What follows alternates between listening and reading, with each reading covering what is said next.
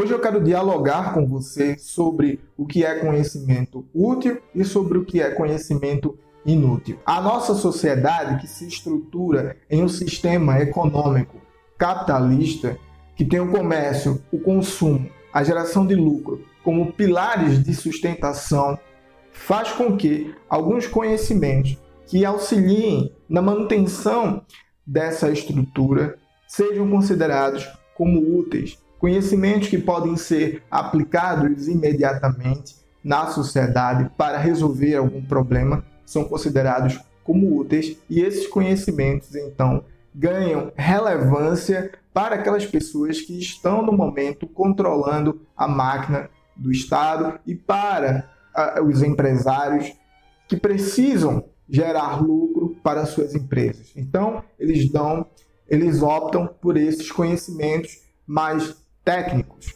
OK, tudo bem.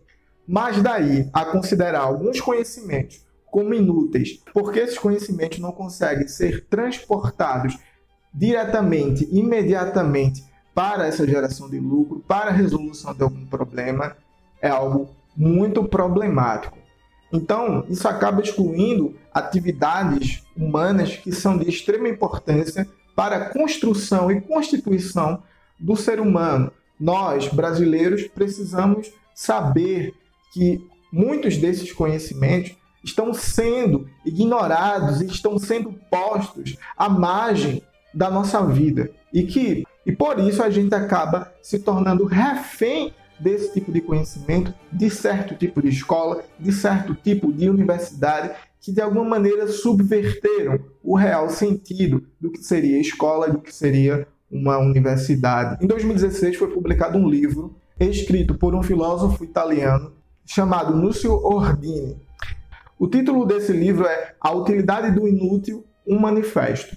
Esse problema de considerar algum tipo de conhecimento como útil e outro como inútil não é um problema do século XXI, é um problema que existe há mais de dois mil anos, que já pode, já pode ser encontrado, por exemplo, em Aristóteles. Aristóteles diz o seguinte: se os homens filosofaram para libertar-se da ignorância, é evidente que buscam o conhecimento unicamente em vista do saber e não por alguma utilidade prática. Aristóteles, ao afirmar essa tese de que o conhecimento filosófico é o conhecimento desinteressado, que não tem nenhuma utilidade, quer dizer, não tem nenhuma finalidade que esteja fora de si, que seja algo externo, já então começa essa divisão do que seria um conhecimento mais voltado para o prático e um conhecimento que se baseia na curiosidade e na tendência a conhecer por si mesmo, pelo prazer de conhecer.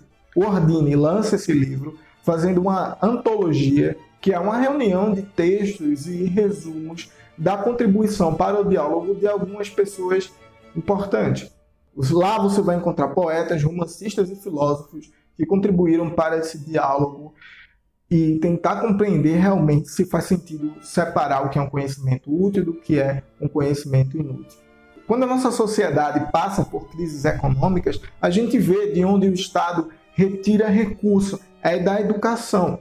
E dentro da educação, o que mais sofre corte é a área das ciências ditas humanas, entre aspas. Então, filosofia, sociologia, história, literatura, artes, música acabam recebendo menos ainda nos seus departamentos e assim fazendo com que a reflexão sobre essas coisas tão importantes para o ser humano fiquem tão danificadas. Então, o conhecimento que é considerado útil, esse conhecimento prático, ele é super valorizado porque ele está resolvendo problemas de empresas particulares, está resolvendo problemas, às vezes, do Estado. Dentro dessa antologia do Ordini, tem um texto de um pedagogo norte-americano chamado Abraham Flexner, e esse Abraham tem um argumento muito interessante, que é de mostrar que mesmo as ciências que são consideradas úteis partiram, nasceram de uma curiosidade desinteressada para mostrar a você rapidamente que os benefícios que a ciência nos traz hoje partiram de pesquisas que não tinham nenhum interesse na utilidade. Eu vou citar alguns nomes. E esses nomes vão mostrar a você claramente que essa pesquisa poderia parecer algo inútil do nosso ponto de vista hoje sobre o governo que, sobre o governo que está no poder. Ouça esse nome, por exemplo: Clark Maxwell, Heinrich Hertz, Galileu, Newton, Michael Faraday, Alfred Nobel, Gauss, Einstein. A pesquisa de cada uma dessas pessoas aqui, se você fosse observar com o nosso olhar hoje, poderia ser considerada como algo inútil. Por exemplo, o, o Maxwell estava pesquisando magnetismo e eletricidade sem nenhuma perspectiva de utilidade. Apenas depois, quando ele resolveu essas equações, é que outras pessoas técnicas utilizaram o conhecimento gerado pela curiosidade do desinteressada do Maxwell para beneficiar a gente como sociedade. Então, o que é defendido pelo Flexner é que, é que as pessoas que têm a curiosidade de pesquisar, tanto as que fazem parte das que são consideradas ciências exatas e as que fazem parte das ciências humanas, precisam ter liberdade e espaço para explorar sua curiosidade, porque de alguma maneira essas pesquisas podem resultar em benefícios para a humanidade. E mesmo que não resulte, essa pesquisa em si já, já amplia o espírito humano na construção da nossa própria cultura. A questão é que tantas pessoas que fazem parte da ciência exata como das ciências humanas, essa divisão meio nebulosa de dividir o conhecimento humano, precisam ter liberdade para pesquisar as coisas que lhe interessam. Ambas as formas de, de, conhecer estão pesquisando coisas que aparentemente são óbvias, que a gente passa no dia a dia e não percebe. Mas essas pesquisas, quando têm liberdade, elas começam a entrar na essência, se assim eu posso usar essa palavra, da própria realidade, da existência, da estrutura da natureza. E é importante que a gente não deixe nenhuma e nem outra de lado, porque as duas constituem a melhor maneira que o ser humano tem para interagir e melhorar a sua própria vida, seja em questões técnicas ou seja em questões que fazem referência ao próprio homem. Então, filosofia, literatura, poesia transmitem para a gente valores, fazem a gente questionar a nossa própria vida, fazem a gente questionar coisas que são óbvias, fazem a gente reinterpretar o mundo, fazem a gente enxergar as coisas de uma perspectiva diferente e só por isso ela já seria suficiente para não ser considerada como um conhecimento inútil,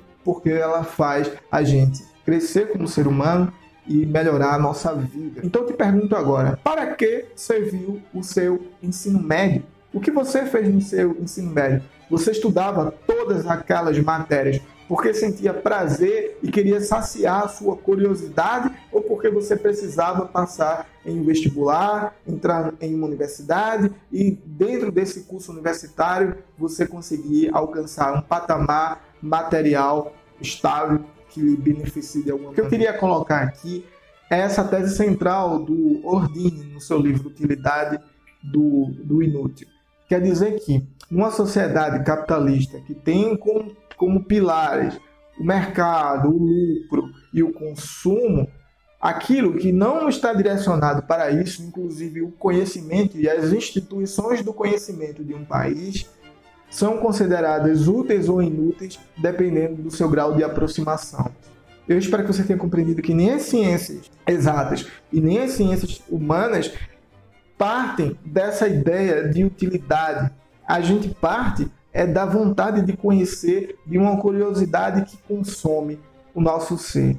E só depois, quando a gente vai saciando essa curiosidade, vai desenvolvendo o conhecimento humano, é que essas ramificações de utilidade podem ser atingidas. Mas antes disso, não. Então, por favor, pesquise o que você tem vontade de pesquisar. E não caia no discurso da utilidade e vá repreender pessoas que aparentemente estudam aquilo que é inútil.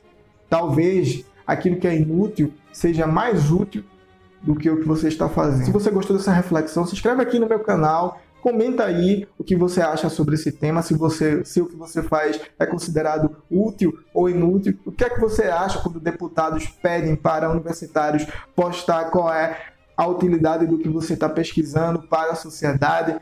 Então, se inscreve, me segue lá no Instagram, porque é lá que eu digo quais são os temas dos vídeos que eu vou fazer e é lá que eu tenho uma maior proximidade com as pessoas e eu posso conversar de maneira mais direta. Então, até mais, até o próximo vídeo e a gente se vê.